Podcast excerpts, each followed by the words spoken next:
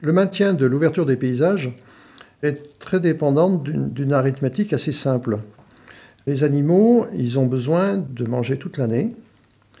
Et donc, il y a des zones fauchées qui sont des endroits plats où les, tracteurs peuvent aller euh, faire la récolte du foin.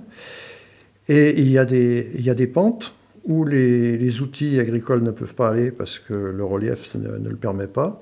Et seuls des animaux peuvent, euh, peuvent tenir ouvert les paysages et limiter l'enfrichement. Ça, je parle pour les zones habitées des, des villages de, de Haute-Chartreuse. Mais euh, pour maintenir ces animaux, il faut aussi se préoccuper de la ressource dans des périodes de l'année où les conditions climatiques, le dessèchement, n'assurent pas une ressource suffisante aux, aux troupeaux. Et les alpages apportent ce complément et, sont un, un élément de cet équilibre de ressources fourragères qui est indispensable.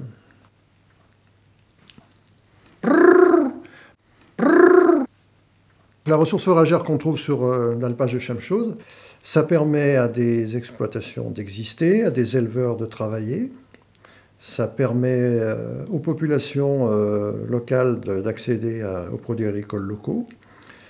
Ça permet aussi le maintien de l'ouverture des paysages autour des zones habitées, parce que c'est pas toujours très marrant d'avoir la forêt qui arrive à quelques mètres de sa maison. Et le fait que les paysages soient ouverts, qu'il y ait des prairies qui soient maintenues euh, autour des villages, augmente euh, la qualité de vie euh, pour les résidents de, de ces villages.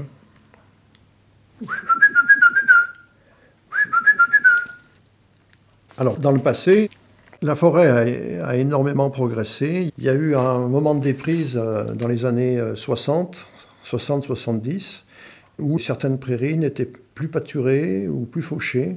Et là, on a vu des progressions importantes de la forêt. Les paysages du sapé euh, ont complètement changé en quelques décennies.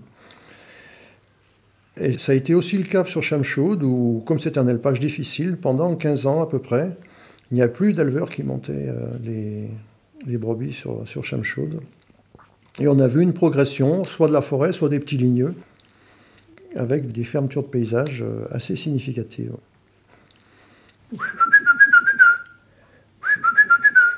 Si on cessait de pouvoir monter des moutons sur Chamchaude, eh ben, ça pourrait aboutir à la disparition de, des troupeaux qui sont euh, dans les villages plus bas.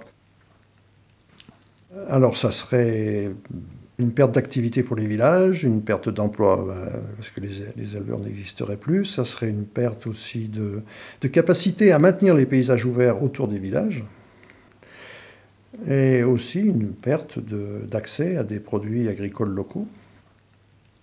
Voilà.